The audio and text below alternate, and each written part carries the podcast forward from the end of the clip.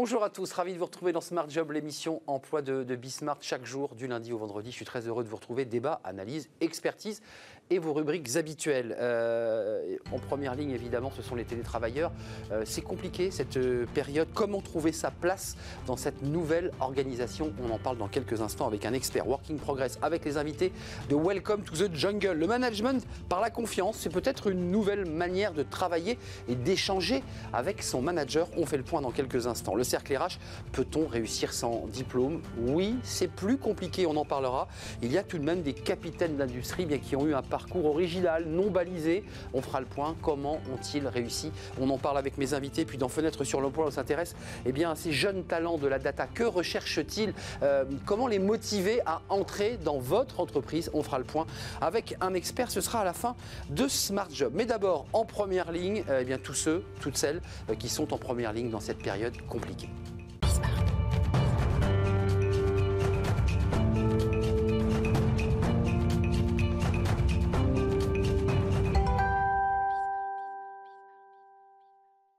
En première ligne euh, avec un invité, Pierre-Yves Martin. Bonjour Pierre-Yves. Bonjour. Merci de nous rendre visite. Vous êtes euh, auteur, conférencier, consultant. Coach, Euh, on parlera de votre structure qui est intéressante parce qu'en fait vous vous mettez en, en réseau avec des coachs, j'imagine avec multi One, compétences. Man, One Man Support, c'est un réseau de, de consultants indépendants qui intervient sur les sujets de stratégie, de transformation d'entreprise et d'accompagnement managérial. Euh, et c'est effectivement une nouvelle façon de, travailler euh, avec, euh, avec l'apport de, talents, de profils très complémentaires, très diversifiés.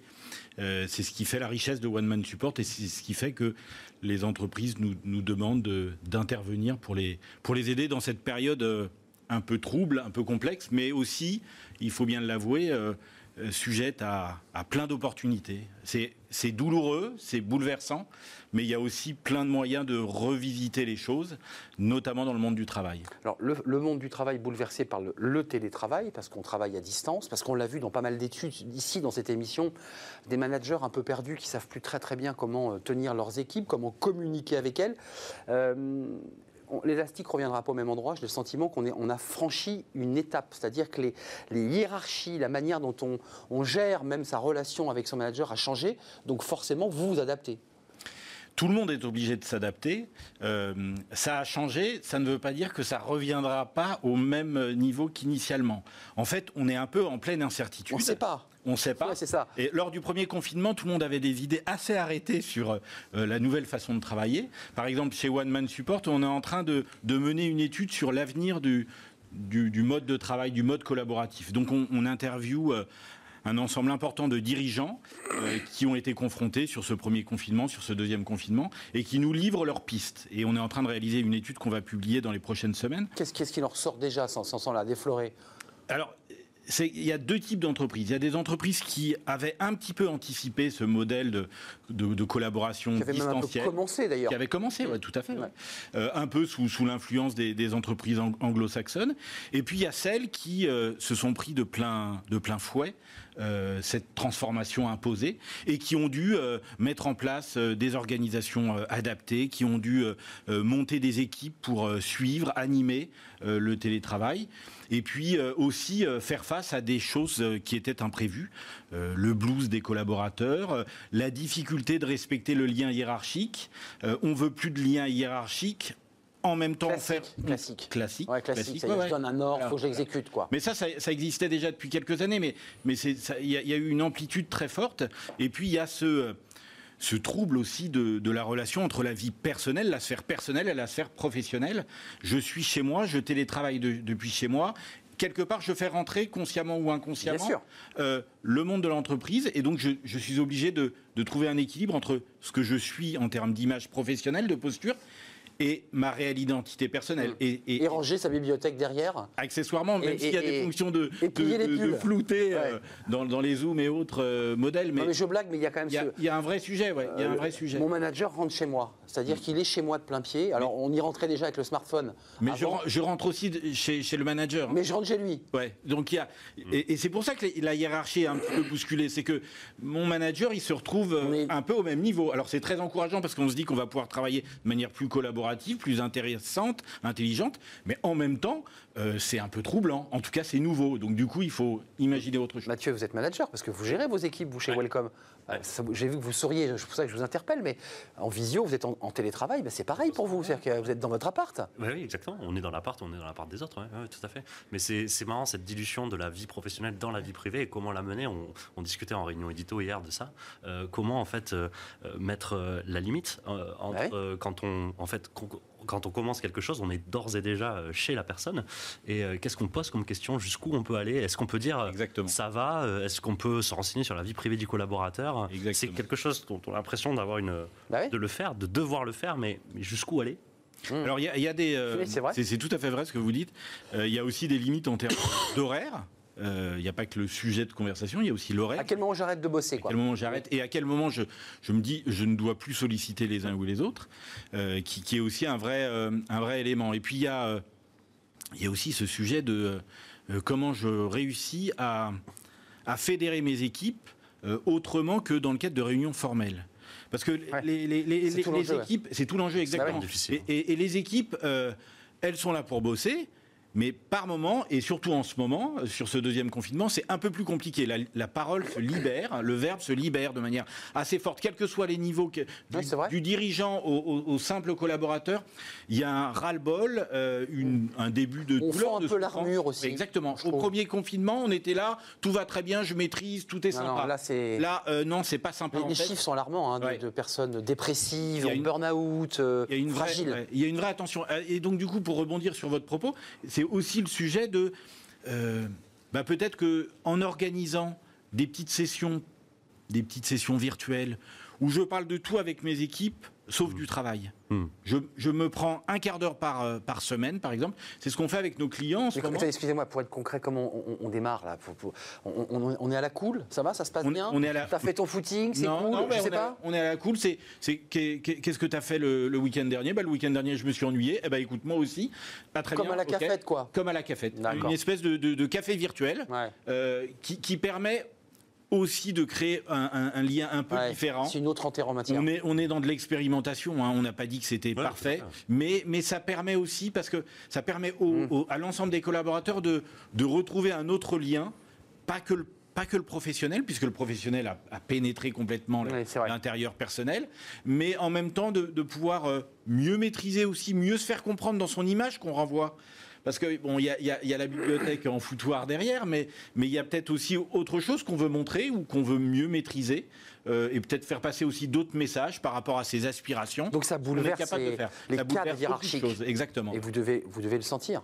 Ah oui, totalement. Nous, ce qu'on essaie de faire à Welcome, c'est euh, on a dégagé deux plages horaires le mardi et le jeudi de 9h15 à 9h45 où tout le monde est invité, toute la boîte, toutes les équipes, etc. Ça s'appelle le Coffee Time, ouais. du café. Open, bar, quoi, open coffee. Quelqu'un, oui, c'est quelqu'un, c'est un, un, animateur qui change, qui tourne euh, chaque semaine ou voire chaque créneau et qui propose en fait ce moment d'échange.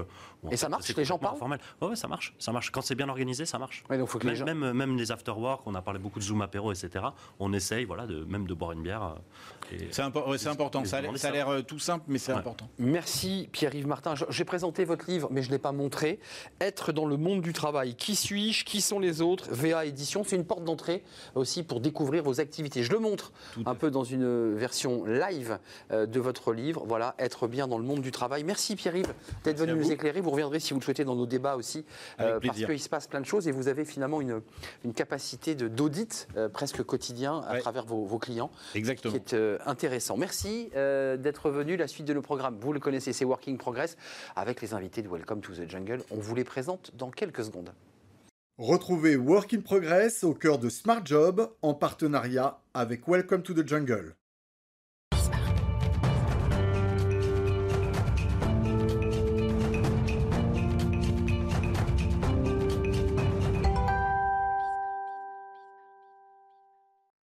Working Progress avec les invités de Welcome to the Jungle et Mathieu Amaré aujourd'hui. Bonjour Mathieu. Bonjour. Vous allez bien? Alors je vous ai déjà posé une question avant.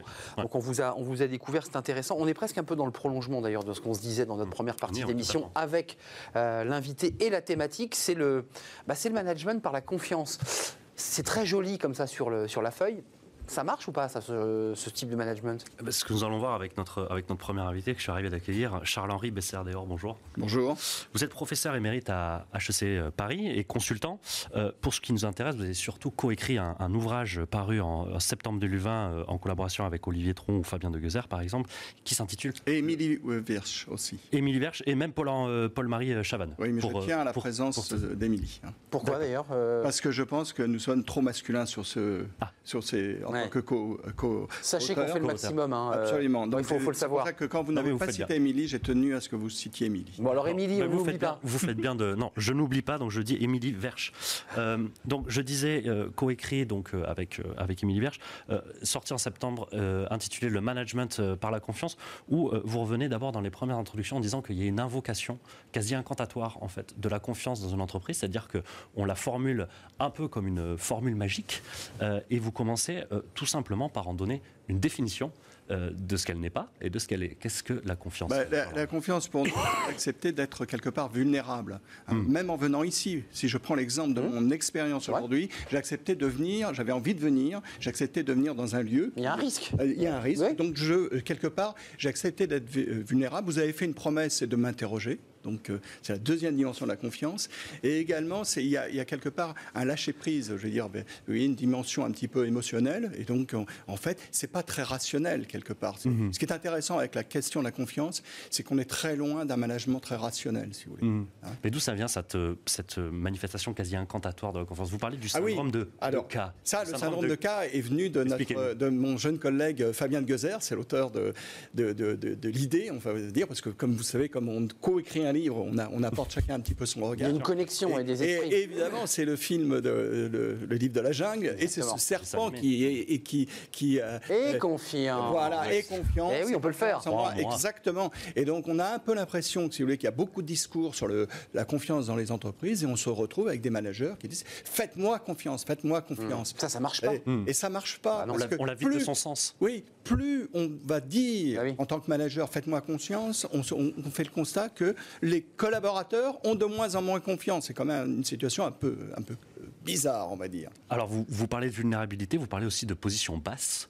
euh, de- de- donc d'humilité, de, de- de se placer quand on est manager dans- au même niveau en fait que son, euh, que son collaborateur pour instaurer cette confiance. Vous parlez aussi de la congruence entre discours et les actes, du courage, de l'immédiateté, euh, de l'exemplarité, de la prévisibilité et de la transparence. Vous voyez, il y a énormément de, de, de- de propriétés qui, euh, qui incombent euh, Oui. aux managers, mais si on les a pas, est-ce qu'on peut les apprendre? Oui, je dirais que, attention, il y a- des dispositions dans les fiches pratiques, d'ailleurs, ce que vous venez de citer, c'est les 28 leviers qu'on propose, et il ne s'agit pas de les activer, évidemment, tous, on n'est pas capable de les activer. Par contre, on peut avoir je- ce que j'appellerais un apprentissage. hein. C'est par exemple cette question de la posture basse que vous soulignez. hein. C'est une notion américaine de servant leadership. C'est une notion où, on- en fait, on, on a beau être un leader, on est à l'écoute de son équipe. On est, vous voyez ce que je veux dire? on se est met- très loin. on redescend un peu. Absolument. C'est ça. Absolument. Et euh, je crois d'ailleurs, quand on euh, les, les attentes des jeunes générations, elles attendent des leaders de ce type-là. Et Hmm. plus le leader qui, est, qui regarde d'en haut, en quelque sorte. Ça, Posé. ça- ça va à rebours quand même de ce qu'on de ce qu'on constatait dans les années 80-90 où le leader devait inspirer ses équipes, se placer à la tête en, Absolument. en tête de pro, etc. Est-ce que c'est difficile aujourd'hui en, en 2020 pour les managers d'accepter cette Bah, surtout pour des managers qui ont passé des décennies une posture haute. Ah oui, Hein, et à moi, je constate, pour être tout à fait direct, je constate que ma propre école, qui fait beaucoup d'enseignements sur le leadership, Oui. a, a fait évoluer son enseignement. C'est-à-dire que les séminaires sur le leadership étaient des séminaires très posture haute. Vous voyez ce que je veux dire très, euh, Je suis l'unique. Je recours, décide, je etc. contrôle. Absolument. Euh, mais euh, les, les- les évolutions de ces dernières années, on va dire, et plus, encore plus, je dirais récemment, avec la révolution digitale, parce que je pense qu'il y a, il y a un fort impact de la révolution digitale. sûr, bien sûr. On ne peut pas, par exemple, vous avez cité la cohérence discours et acte, congruence discours. acte. Je crois qu'on ne peut plus dans l'entreprise avoir un certain discours et ne pas faire ce qu'on dit. Il faut être aligné. Les Américains, d'ailleurs, Ça fait partie de la promesse que vous, que vous évoquiez euh, en début d'émission. hein. Absolument. Et d'ailleurs, il y a les Américains ont une expression que j'aime beaucoup qui est walk the talk. Vous voyez ce que Walk je veux dire the talk. Walk the talk. C'est-à-dire que faites réellement. Et Hier, j'ai regardé Obama ouais. sur France 2. C'est quand même incroyable cet individu. Je pense qu'il a. Les Lequel gens, je- euh, Barack. Obama, le Obama. président Obama. Barack Hein, Obama. euh, Barack Obama. Hein, il y avait- Effectivement, il il y avait un discours assez intéressant. Il y a- il y a- ce, qui, ce qui est intéressant avec ce type de personnage, c'est qu'il a, il a créé je, véritablement une relation de confiance très proche euh, avec, euh, avec bon nombre, effectivement, de, de, de ses euh, concitoyens. Pas tous, puisque finalement, au bout du bout, c'est... Mais il l'a dit, hein, il, a- il avait Il- un taux de confiance très élevé en sortant. Voilà, ça, exactement. ça dit quelque chose. Ce qui est, ce qui est intéressant. Et, et cette, cette question de la crise qu'on que nous avons aujourd'hui, c'est très intéressant. J'entendais l'autre jour sur une des chaînes, je ne sais plus laquelle, que la confiance dans les, euh, dans les soignants était très élevée à plus de 90% lors du premier confinement. Elle, Elle était descendue à descendu. 75%. Juste d'un mot, 20 points. la- l'aspect générationnel de, ces jeunes managers qui recrutent une jeune génération. Euh, on, on- on ne peut plus faire le management euh, à l'ancienne euh, haut. C'est une génération aujourd'hui d'Internet, ce sont des, des jeunes qui, qui regardent le monde différemment. Ça influe, ça, dans ce, dans ce sûr. rapport à la confiance. Bien sûr, et bien sûr. Et si vous Cette voulez, génération attend autre chose. Elle, elle attend autre chose. Elle est, elle est, elle est à l'écoute du monde. Je veux dire, nous étions déjà, moi, je suis de la génération de mai 68. Vous voyez, je suis, un, hein, je, je fais partie de ce qu'on appelle un pa- un- le papy boom. Ouais, papy eh boom. bien, euh, c'était à l'époque le baby boom. Eh bien, ce que, ce que nous avions en mai 68, ce sont des attentes un peu similaires, sauf qu'aujourd'hui, la, la- la- la révolution digitale a décuplé les attentes en quelque sorte, a donné des leviers incroyables. Sans jeter de pavé. Absolument. Non, mais c'est intéressant. Sans être obligé physiquement Absolument. de- d'agiter des leviers révolutionnaires. Et de toute façon, on ne peut plus trop le faire en télétravail. Vous avez signé aussi une tribune le mois dernier dans les échos Oui. euh, où vous parliez de ce management par la confiance qui passe aussi euh, euh, par une posture basse, haute, intermédiaire ou pas. Euh, en télétravail, Barack Obama s'exprimait devant les Français euh, avec euh, une interview de, de François Buñuel. Donc c'était, euh, Oui. il, il sait la faire passer. Aujourd'hui, je suis manager. Non seulement je dois faire preuve d'exemplarité, de posture d'humilité, mais en plus je dois utiliser un canal qui est nouveau, le télétravail. Comment euh, la faire passer Alors, le télétravail, c'est pas du tout quelque chose de nouveau. J'ai écrit d'ailleurs, Oui. j'ai j'ai répondu. C'est nouveau à- pour beaucoup de monde. Ah oui, c'est plus, existait. Plus de 60% des entreprises en France ne faisaient pas de télétravail avant Oui. le confinement. Mm. Bon, ça, c'était une découverte. Ce que je dis, c'est que c'est pas nouveau parce qu'il y a plus de 20 ans, j'avais une chaire de recherche sur le nomadisme à HEC. Mm. Le nomadisme, c'était quoi? C'était des outils que nous avions déjà. Nous avions même des smartphones bien avant le, euh, le, le fameux iPhone hein, en 2007. Eh bien, ce nomadisme a créé des situations de télétravail naturel. Vous- Dès que vous aviez la possibilité avec des technologies d'être en dehors de chez vous, etc., nous avons connu depuis, depuis le début des années 2000 des situations où vous voyez dans les aéroports, les gens travaillaient sur, leur, sur leurs outils nomades. hein. Eh bien, ce- ce- cette question-là du télétravail, elle bouleverse effectivement le rapport manager-manager. hein. Des, des- des managers qui étaient fondés, dont la légitimité était fondée sur le contrôle et, le- et presque du contrôle visuel. Si vous voulez. Je, je check tous, les, Oui. tous les jours que mes salariés sont bien au sont bien, etc. Et cette question du télétravail, c'est pour ça que le- le- dans cette interview, lorsque le titre, la, la journaliste a pris le titre, j'ai bien aimé, si, c'est- si on ne fait pas une refonte du management, ce n'est pas du télétravail, c'est du, c'est du contrôle à distance. distance. Vous voyez ce que je veux dire. Et on a vu des, des- effectivement des, des reportages sur des Ouais, vous avez excellentes euh, télé euh, de ce contrôle à distance avec, des logiciels de- espions. Oui, en fait, on, reproduit ce qu'on faisait dans le bureau à travers le- le, lien numérique. Mais c'est pas le télétravail tel que vous l'imaginez. Non, non, non, parce que le Autonomie, télétravail a confiance. énormément d'avantages. Attention, Oui. je ne suis pas non plus. euh, Les salariés ont l'air plutôt contents, d'ailleurs, dans une grande majorité. Oui, mais il faut se méfier. hein. La situation de télétravail est la plus inégalitaire qu'on puisse avoir.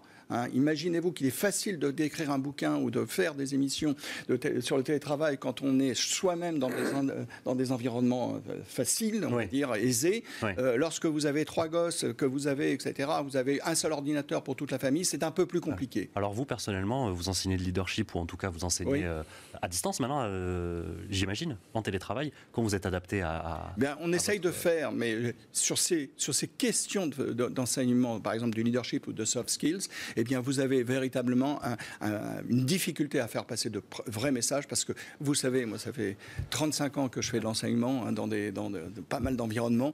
Le, le seul truc qui est important, c'est ce qui se passe dans, dans la salle. Bah oui. Parce que le prof annonce quelque chose, do- donne des messages, mais ce qui est beaucoup plus important, c'est tout le, toute la connaissance qui est partagée par les collaborateurs, par les personnes. Merci Charles-Henri Besser des, des Ors. Vous voulez le montrer? Bah, bah, bien sûr, Bah, attendez, vous êtes venu avec euh, président émérite HEC. Alors, on va pas oublier Olivier, Le Olivier professeur émérite. Professeur, professeur Et émérite. président, j'ai oublié de le dire, de la De la GRH, mais j'allais le préciser, Voilà. parce que la précision est importante. Olivier Truong, Fabien de Guezer, Émilie Virch, Charles-Henri Besser-Desor et Paul-Marie Chavannes, pour être complet, parce que c'est important, le management par la confiance. Et aux éditions Erol, un éditeur que l'on reçoit beaucoup sur ce plateau. Merci euh, d'être venu avec ce livre et avec vos convictions. On continue notre rubrique. Merci pour ce petit cadeau. Euh, et on continue notre rubrique, euh, Mathieu, avec Travailler demain. On reste dans le même esprit.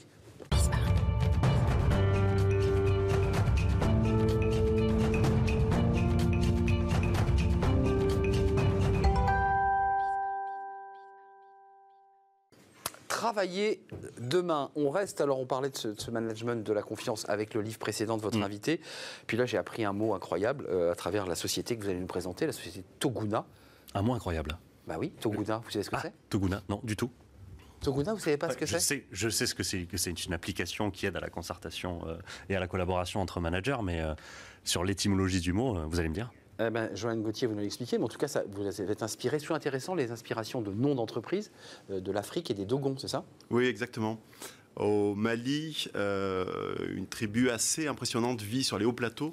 Ce sont les Dogons. Et alors, ils ont plusieurs. ils sont admirables à, à plein de points de vue, mais euh, il y a un sujet qui nous a passionnés c'est qu'au milieu du village, il y a une case qui repose sur des, des piliers en bois. Et chaque pilier Et des est une sculptures magnifiques, d'ailleurs. Exactement.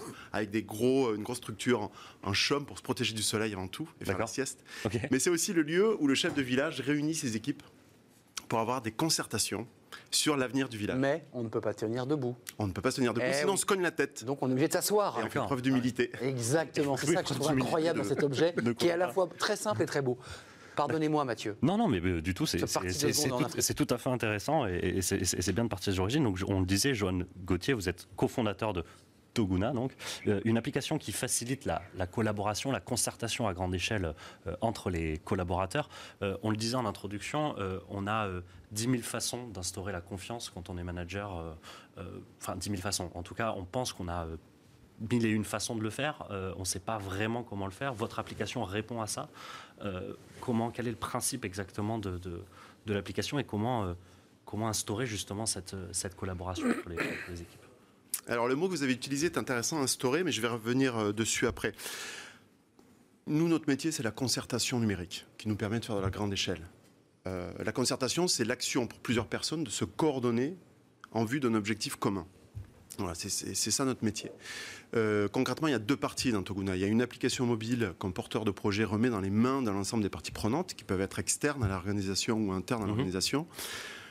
Dans cette application mobile, c'est très simple. On a un leader qui vient, qui est porteur de projet et qui, comme dans une réunion de travail ou quand dans, dans un COMEX, vient présenter son projet.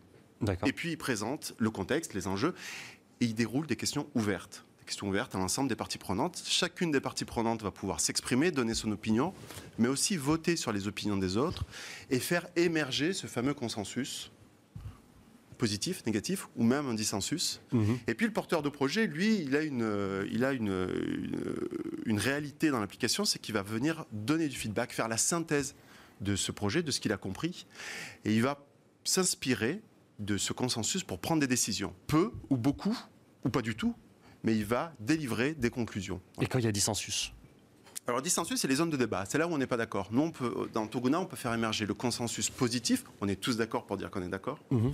Le consensus négatif. On est tous d'accord pour dire qu'on n'est pas d'accord. Et puis, le dissensus, c'est bah, là où il y a débat, là où on ne sait pas. Mhm. Voilà.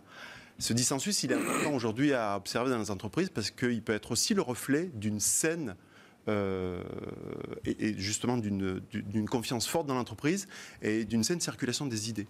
Est-ce qu'il sert à tout le monde? Parce qu'on on, on place le, manager comme euh, le principal utilisateur de cette, application, mais en fait, il y a, toute l'entreprise, tous les collaborateurs. Euh, Je regardais sur votre site, il y a des PDG qui disent qu'ils ont embarqué plus de 5000 collaborateurs dans tous les pays, dans toutes les langues, etc. Quand, je lance un débat sur votre application mobile, deux heures après, avec, avec quoi j'en ressors? Est-ce que, je, est-ce que je ressors avec des leviers d'action Ouais, la des, des choses moelle. activables? Alors, je vais peut-être revenir à ce moment-là Ouais, sur le ce que concret, vous ouais. tout à l'heure, euh, instaurer euh, la confiance. C'est, c'est un mot que j'aime bien, instaurer la confiance, parce que parfois dans l'entreprise, on entend il faut donner de la confiance, Ouais, on il faut donner du Ouais, sens. ouais. Voilà. Mm. Moi, j'y crois pas. Je crois pas qu'on peut donner du sens, je crois pas qu'on peut donner de la confiance. Si je vous donne ma confiance, eh bien, pour qu'elle existe, il faut que vous me la redonniez en, en échange. Donc, vous aussi, il faut que vous me la donniez. Et puis, il va se créer quelque chose au milieu qui va s'appeler la confiance entre nous, qui est même visible, parce que vous allez le voir et vous allez dire, ben, tiens, je vais dire des choses à Mathieu ou pas, parce qu'il a, il est en relation de confiance avec Johan. À ce moment-là, c'est exactement ça qu'on essaie de reproduire pour les managers, pour les leaders dans Toguna, c'est-à-dire de créer, et je crois que ça se co-construit, ça se co-crée ce sens et cette confiance. Euh, sur l'aspect, effectivement, euh, euh, grande échelle, ça va bien au-delà des 5000, puisqu'on travaille avec des groupes du CAC 40 qui ont des plusieurs centaines de milliers de- de- d'utilisateurs. Mais excusez-moi, qu'est-ce qu'ils en retirent, ces groupes In fine? Des recommandations. Voilà, qu'est-ce Voilà. qu'ils en ressortent? Des décisions augmentées et des recommandations. C'est-à-dire qu'on part du principe que, y a- il y a, en fait, finalement, la confiance, c'est un objet de fondement d'Antoguna et une dynamique. L'objet de, de fondement, c'est, moi, en tant que leader, j'ai la conviction que les recommandations des gens avec qui je travaille sont intéressantes pour prendre des décisions. C'est avec ça que j'en j'en repars. Et puis, la dynamique, c'est, ben, moi, en tant qu'acteur, je fais confiance à mon dirigeant pour se laisser traverser par ce qu'on va dire et puis prendre des Là, décisions il dans fait, il y aura voilà, de nous. j'ai osé, il me fait confiance. Exactement. Mais ce n'est pas de la codécision pour autant, pardon. Très, très court, Mathieu. Est-ce qu'on parle de, de- de- de projets spécifiques ou on parle de, de- de- de projets globaux? Parce que sur votre, euh, encore une fois, sur votre homepage, euh, beaucoup de, de dirigeants euh, invoquent cette, la raison d'être d'une entreprise. Est-ce que j'arrive, je lance le débat? Quelle est la raison d'être de l'entreprise C'est très vaste. Alors, c'est vrai que, bon, disons qu'il y a trois grands sujets en ce moment, surtout en 2020. Il y a bon, tous les sujets euh, euh, traités autour de, de l'organisation du travail, quels sont nos rituels, etc. Oui. Vous imaginez. Euh, beaucoup de raisons d'être et de raisons d'agir. Et aussi, euh, de plus en plus, on voit des sujets qui se tournent vers l'extérieur de l'entreprise, qui viennent valider des recommandations faites en interne auprès des clients, des fournisseurs, etc. Alors, sur le sujet de la raison d'être, si vous voulez être sûr d'avoir une page blanche, effectivement, il faut poser la question comme ça. c'est quoi notre raison d'être? C'est un objet qui est bien trop distant. Ouais, c'est- assez vertigineux. ouais. voilà, donc on passe toujours par des phases, et ça c'est toute notre méthodologie de la, de la quête collective, on passe par des phases de questionnement sur d'où on vient, quel est notre geste singulier, vers où on Et qui va, où on dessine. Voilà, et qui permettent de fournir une matière permettant d'élaborer cette euh, raison d'être. Merci, Johan Gauthier. Vous Peut-être avez un, dernier mot terminez Oui. Cette année, on travaille plutôt, et enfin, et la tendance, c'est plutôt de travailler sur les raisons d'agir, finalement. C'est-à-dire la caractérisation de ces raisons d'être. Bon, là c'était c'était extrêmement précis, on y voit plus clair. Merci beaucoup, Joanne. Merci Toguna, cofondateur SEO de Toguna, qui est votre société, votre entreprise. Merci d'être venu sur notre plateau nous, nous éclairer. Merci à Mathieu euh, bah, de m'avoir fait confiance. Exactement. Et oui, On est puisqu'on a partagé des choses, bah, c'est ça hein, que vous nous avez dit. Ouais. Je vous donne ma confiance et vous me la rendez. Et on partage tout cela. On se retrouve très très très bientôt, peut-être même demain, je ne sais pas. La semaine prochaine, La semaine prochaine. Mm. Euh, on retrouvera donc Jérémy Cléda demain, le fondateur de Welcome. Euh, bah, D'ici là, euh, portez-vous bien Mathieu. Évidemment, la suite de nos programmes, c'est le cerclérage dans quelques instants. Peut-on réussir sans diplôme? Ça, c'est une question importante parce que bah, il y a ceux qui ont décroché, il y a ceux qui ne sont pas dans le moule scolaire et qui se disent je ne vais pas réussir ma vie. Faux. On peut réussir sa vie sans, diplôme et certains capitaines d'industrie, on les citera tout à l'heure, eh bien, ont très bien réussi sans avoir de diplôme. Comment ont-ils fait? Est-ce que c'est plus difficile? Est-ce qu'il y a encore de la place euh, pour les salariés sans diplôme? On en parle dans quelques instants après cette courte pause.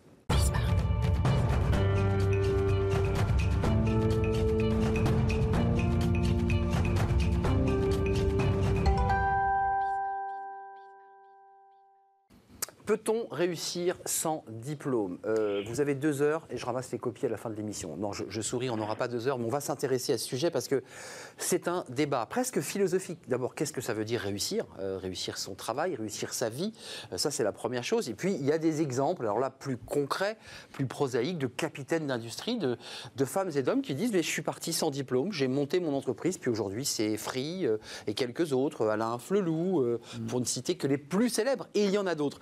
Euh, on fait le point parce que c'est, j'imagine, euh, et on va l'entendre, un parcours du combattant. Euh, en tout cas, ce n'est pas le même chemin que lorsqu'on a fait Sciences Po ou HEC, évidemment. Machavia Pichet, merci d'être avec nous. On est ravis de vous accueillir. Vous êtes Lead Data Architect. En français, Lead Data Architect, c'est quoi chez Blablacar? Ça consiste en quoi? S'occuper de tout ce qui est big data, donc comment on traite la donnée chez Blablacar pour servir au mieux nos clients. Et Dieu sait si j'imagine que vous avez quand même pas mal de données à traiter chez Blablacar. On en a pas mal, oui. Machavia, je précise, et c'est la raison pour laquelle vous avez accepté de venir sur le, plateau, c'est que vous avez arrêté vos études en troisième. Et vous allez quand même nous raconter comment vous êtes arrivé aujourd'hui dans une entreprise, évidemment, qui est un des fleurons de ces entreprises du, net. Merci euh, d'être là. On, aura Nicolas Pasquier avec nous, qui est le président fondateur de SkinJ. Euh, il est en visio avec nous. Euh, lui aussi, il a quitté l'école, alors pas en troisième, mais à 17 ans, parce que globalement, bah, il en avait un peu marre de ce qu'on lui disait. Il dit même qu'il avait l'impression qu'on lui bourrait bourrer le crâne avec des choses inutiles. Et puis aujourd'hui, Skinjet, bah, il a créé plein de sociétés, il va nous le raconter. Et Skinjet, ce sont des, euh, on verra des, des visuels dans quelques instants. Euh, bah, c'est des huiles essentielles diffusées dans la douche, ce qui fait que pendant 8 minutes, vous n'avez pas l'impression de prendre une douche, mais de prendre en fait une sorte comme ça de, de bain, d'odeur et de euh, douceur. Voilà. Euh, et puis Thibaut Viguier est avec nous. Vous êtes déjà venu nous rendre visite sur le plateau de, de Smart. Job et c'est un plaisir de vous accueillir.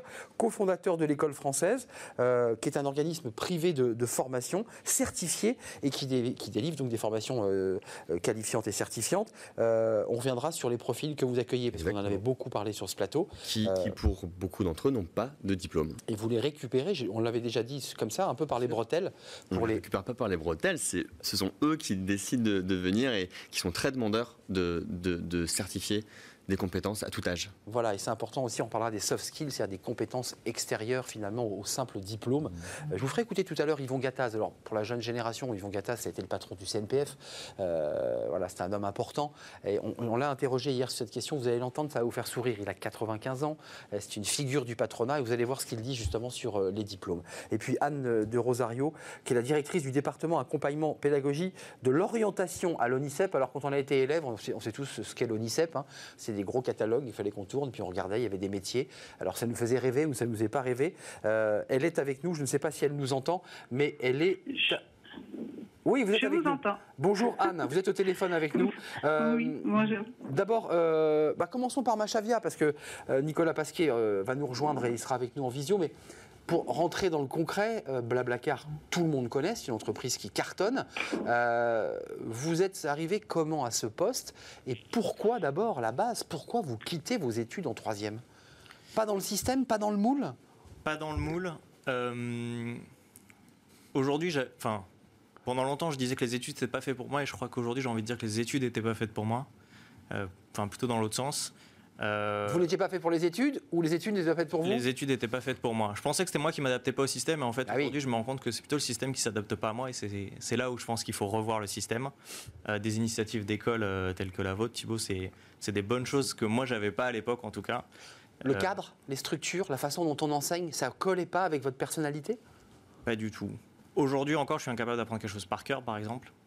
Alors qu'en fait, quasiment tout ce qu'on nous demande, c'est d'apprendre par cœur et de, Clairement. Et de, De bachoter, de bachoter. d'apprendre, d'apprendre, d'apprendre pour des choses qui sont complètement théoriques et dont on ne voit pas l'intérêt au moment où on les apprend, en tout cas. Euh, Il y, a, il y a comme un sentiment, permettez-moi, au départ, en tout cas, de culpabilité, de se sentir différent des autres. Et donc, on se culpabilise, on dit, mais c'est c'est moi qui suis pas bien. C'est ça que vous vous êtes dit au départ. on se sent rejeté complètement. Et à quel moment ça bascule? À quel moment vous, je dirais, vous reprenez confiance, avant même de parler de Blablacar? À quel moment vous dites, si, il y a de l'espace, je peux m'en sortir?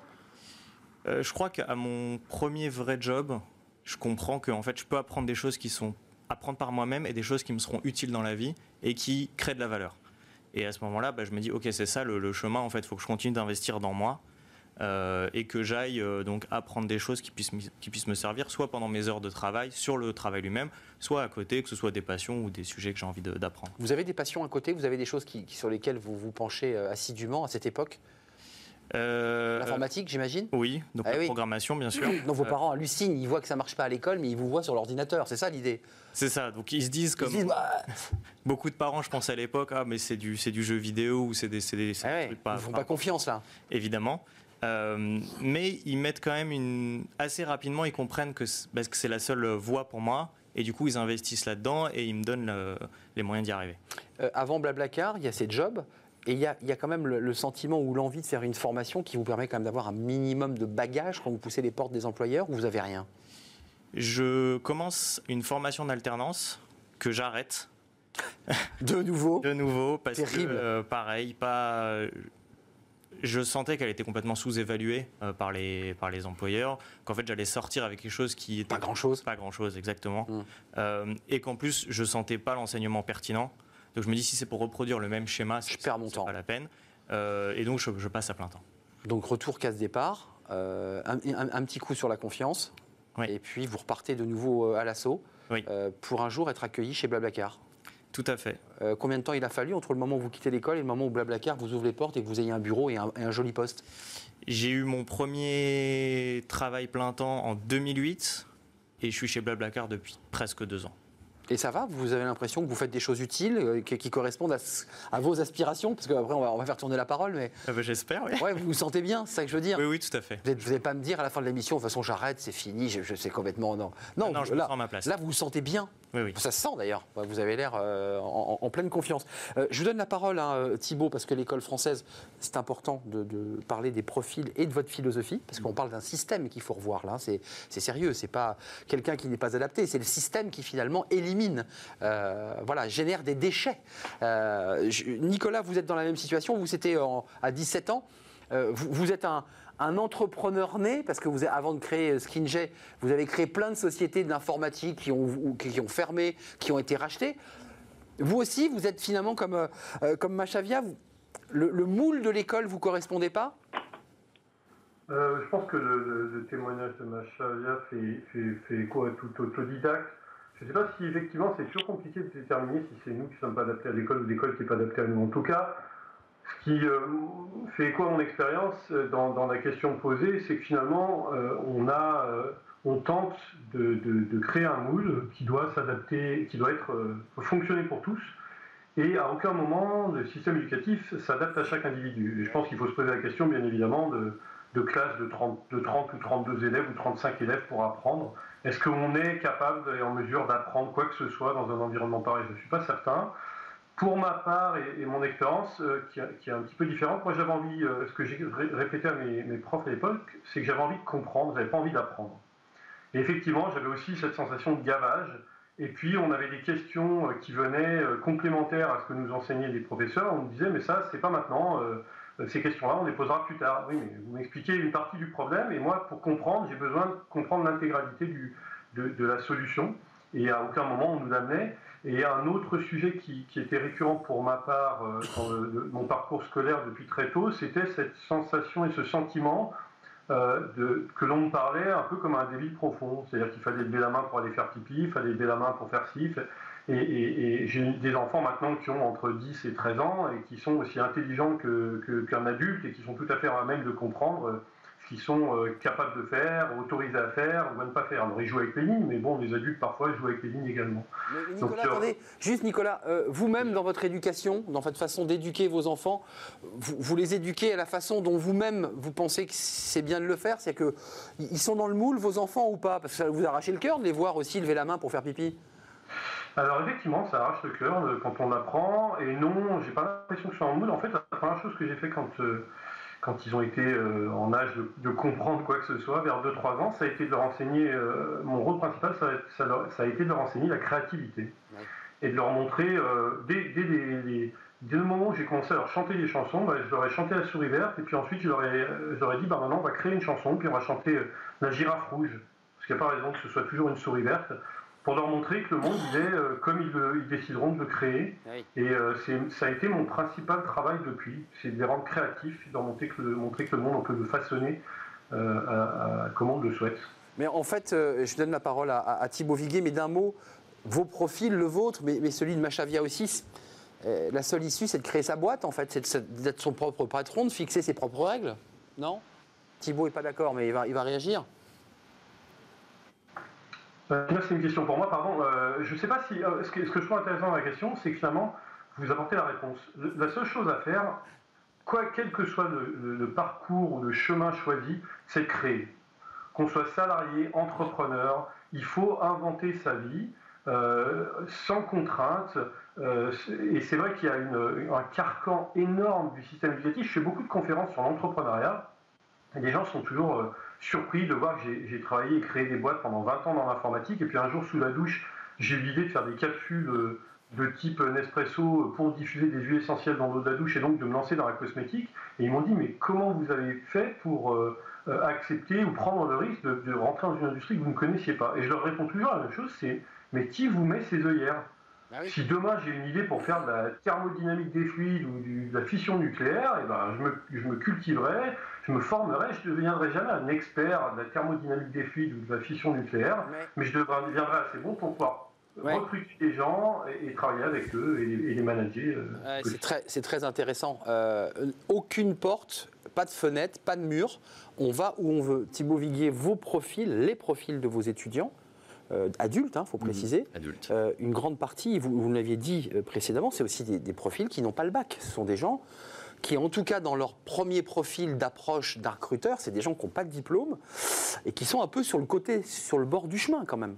En effet, à l'école française, on a une partie de nos apprenants qui sont diplômés, Bac plus 2, Bac plus 5, et une grande partie qui ne le sont pas et qui viennent chercher la certification d'une compétence, l'apprentissage d'une compétence. Et pour reprendre le premier point qu'on a abordé euh, ensemble, euh, ce système d'éducation qu'on a tous connu avec un, un- un- un professeur qui s'adresse à 25 élèves et qui 35 tout à l'heure. 35 élèves Ouais. qui débitent un savoir. euh, ce n'est plus ce qu'on cherche aujourd'hui. En tout cas, nous, ce n'est pas du tout ce qu'on veut faire à l'école française. On estime que Petite, petite classe, petit volume? ce sont c'est du Un. 1 à 1. C'est du 1 à 1 C'est et B2B. on estime que nos apprenants viennent chercher à apprendre une compétence et non pas à apprendre un savoir. Et c'est très différent. On travaille à à- à- grâce à des exercices d'application de difficultés croissantes, à réussir à emmener une personne qui ne sait rien faire dans un domaine à être capable d'être opérationnelle dans un domaine. Ça, c'est le premier point. Ça veut dire, excusez-moi, que vous leur apportez aussi le capital confiance, parce qu'il y a quand même un élément fort quand on n'a pas de diplôme et qu'on on sent qu'on a du potentiel. Un énorme point. on- On n'a pas confiance en soi, donc on n'a pas capacité à pousser des portes. C'est un énorme point. Et c'est en ça que d'avoir des, des- des- des parcours de difficultés croissants, euh, avec des, des exercices, des travaux d'application que l'on réussit les uns après les autres, puisqu'ils sont d'abord faciles et la difficulté augmente, ça donne confiance en soi et qui débouche sur une certification reconnue par l'État qui vient, et ça c'est très important euh, psychologiquement pour, un, pour une personne De nouveau, euh, on re-rentre avec un diplôme, quelque chose. d'une personne qui, pour Ah la ouais. première fois, obtient une certification reconnue par l'État qu'il peut afficher sur son CV pour euh, améliorer son employabilité. Mm. Et puis, pour euh, répondre à la deuxième question sur, euh, sur le fait que la seule issue possible. C'est très sa boîte, vous n'étiez pas d'accord Je n'étais pas d'accord. Ouais. Euh, Bah, il a répondu d'ailleurs, Thibault. Il a dit c'est pas vrai, on peut aussi être un Oui. salarié créatif, quoi. D'accord, mais on, on constate les deux. Je pense que c'est partiellement vrai. On a, une- donc, nous, on a une formation à la création d'entreprise, donc euh, je vous confirme qu'on on, a à l'école française des apprenants sans diplôme qui prennent cette option de la création d'entreprise. Euh, mais euh, il existe en formation continue aujourd'hui euh, tout type de tout type de parcours qui permettent de, de s'orienter. Et troisième point, si je peux me permettre, les Permettez-vous. employeurs et je, suis- et je suis employeur et euh, j'ai recruté euh, une personne exactement comme euh, comme vous, un petit peu plus âgée, euh, qui s'appelle Thierry, qui a 45 ans, qui est développeur chez nous, euh, qui est développeur autodidacte, qui n'a jamais fait aucune école d'ingénieur ni aucune école de code. Et qui vous rend le service que vous cherchiez? Et c'est la première chose que je lui ai dit. Bah oui. Je lui ai dit, J'en ai vu beaucoup. Et j'en ai vu beaucoup des, des jeunes sortir euh, d'école Ouais. qui ont appris le code en théorie. Mais moi, ce que j'aime chez vous, c'est que 10 ans en autodidacte, les problèmes, vous appris à les résoudre. Bah. Et euh, quand vous avez été face à, une, à un problème, vous avez cherché, vous avez trouvé la solution.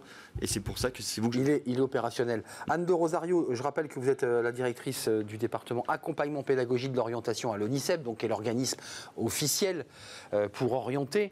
Euh, bon, le modèle de l'éducation nationale, il a pris quelques petits coups de, petits coups de massue sur la tête hein, ce matin. Vous avez entendu, euh, euh, parce que Machavia a dit, mais attendez, euh, moi au début je pensais que c'est moi qui n'étais pas adapté, mais là il, nous dit en plateau, non, le système, il va pas. Et puis on entend évidemment Nicolas qui dit dans une classe de 35, euh, on a bêti les enfants, enfin c'est des mots qui sont assez durs, mais qui sont vécus.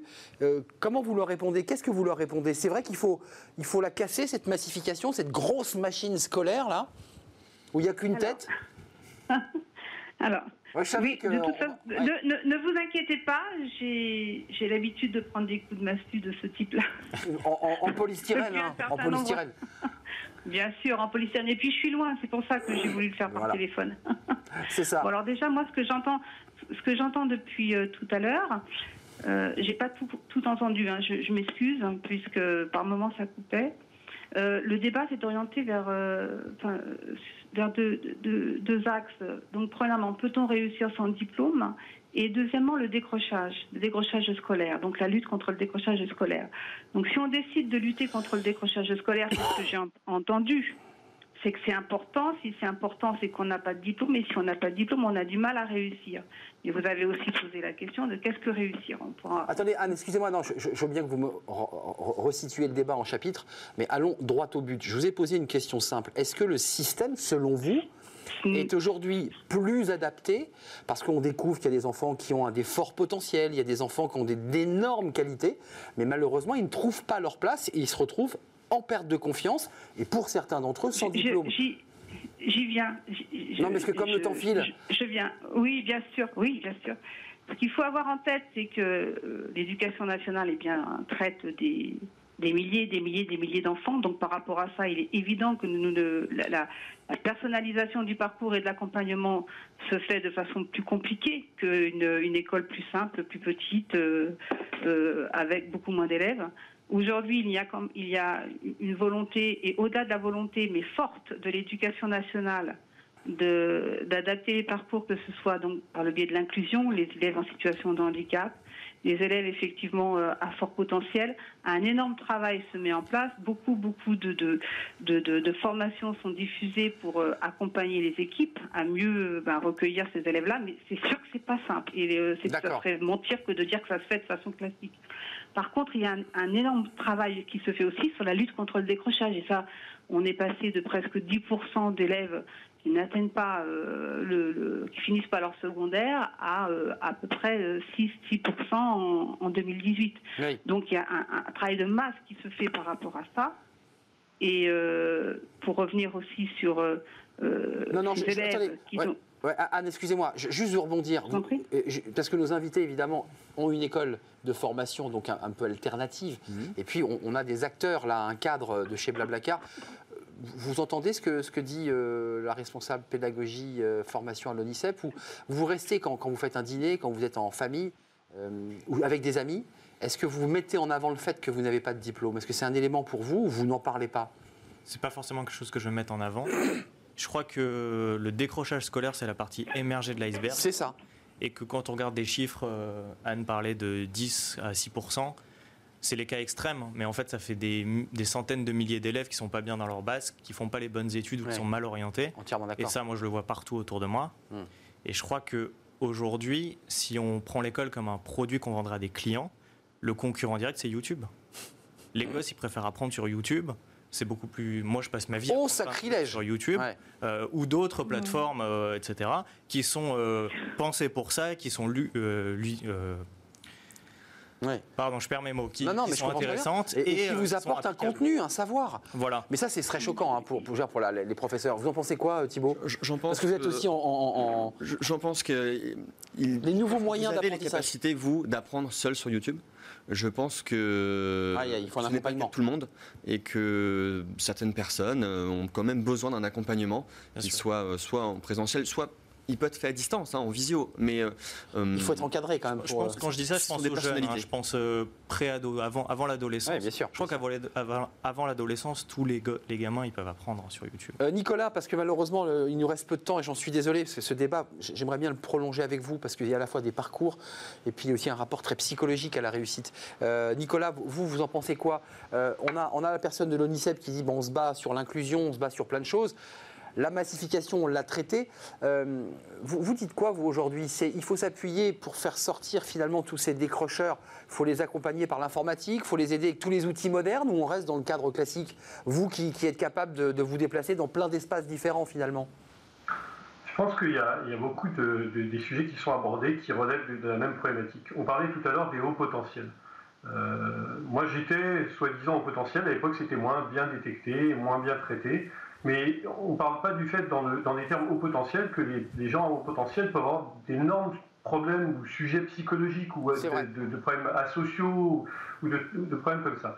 Euh, on parle de euh, réussite ou d'échec. On parle, mais en vérité, euh, si on parlait du couple, on se rendrait compte en parlant tous de nos expériences de couple que c'est compliqué le couple.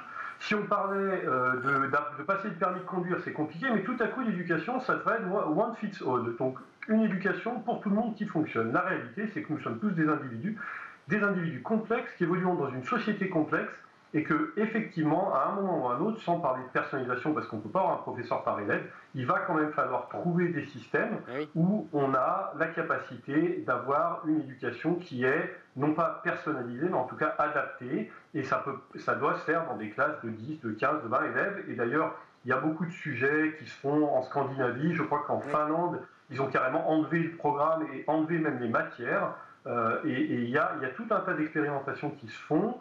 je vous renvoie pour cela vers un, TED qui est le TED de, Complexe de Dieu, de God Complex, qui traite de cela. Je pense qu'il en parle dans ce TED. Moi, je serais intéressé par un ministre de l'Éducation qui nous dit bah, écoutez, je ne sais pas, on va, en, Scandinavie, ils font ça, en Indonésie, ils font ça, on va tester une dizaine, une dizaine de choses et puis on va voir ce qui marche, on va voir ce qui ne marche pas. Le problème, c'est que tout ça, au potentiel, euh, réussi, en fait, tout ça, ça permet de rassurer le Pékin moyen en lui disant si tu as ton bac et que tu as ton master, tu auras du boulot. La réalité, c'est que le monde, il a changé. La réalité, c'est que l'entrepreneur et le, recruteur, il est intéressé, comme l'évoquait tout à l'heure euh, le monsieur qui a recruté quelqu'un de 45 ans qui était autodidacte, il est intéressé par quelqu'un qui sait chercher des solutions, les trouver par lui-même, qui est autonome et, pas, et moins que pas auparavant par quelqu'un qui a un master. Et un dernier point qu'on n'a pas évoqué pour la réussite, c'est le réseautage. Ah Je le dis dans mes conférences, la compétence la plus importante, c'est ce que les Américains appellent le people skill.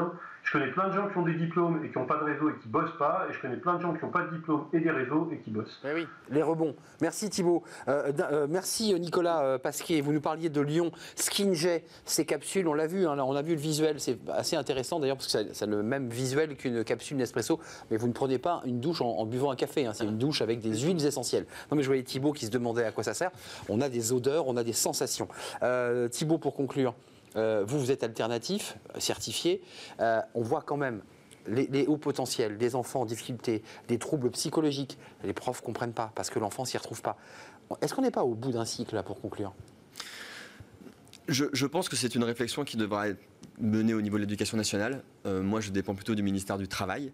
Eh oui, vous voyez, c'est pas pareil. Nous, on intervient après. notre, notre rôle, c'est justement d'aider les personnes qui n'ont pas pu trouver leur compte dans le système euh, de l'éducation nationale qui sont arrivés après l'âge de 16 ans, 17 ans, 18 ans, sans diplôme et qui souhaitent, et, jusqu'à Et que vous remettez en selle Et qu'on remet en selle avec des mm. formations comme, qui vont de l'auxiliaire de vie à manager. Anne Rosario, de Rosario, je vous réinvite, je vous le promets, on n'a pas eu assez de temps parce que entre les témoignages, entre des moments aussi il fallait.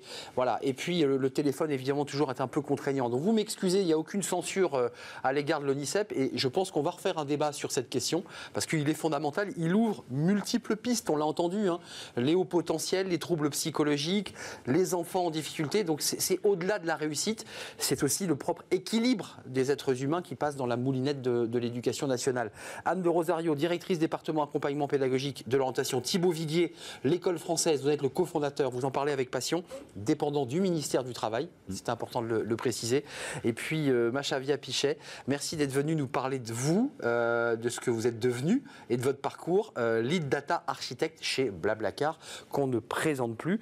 Et puis Nicolas Pasquier, je voudrais le, le saluer et le remercier parce qu'il y a une fois comme ça d'idées comme ça très rondes sur le sujet. Euh, fondateur de SkinJ, il nous a parlé de TED, hein, qui sont les conférences. Allez voir cette conférence euh, chez TED. Et SkinJ, ce sont des, bah, des, voilà, des huiles essentielles qui vous font du bien quand on se lave. C'est important de se, laver. Merci à vous. L'émission n'est pas encore terminée. Fenêtre sur l'emploi, on s'intéresse à la data. On ne va pas être dépaysé parce qu'il n'y a que des experts de, la data sur ce plateau. Euh, bah, qu'est-ce que recherchent les jeunes talents qui poussent les portes d'entreprise de la data? Ça intéresse Machavia évidemment. On en parle dans quelques quelques instants.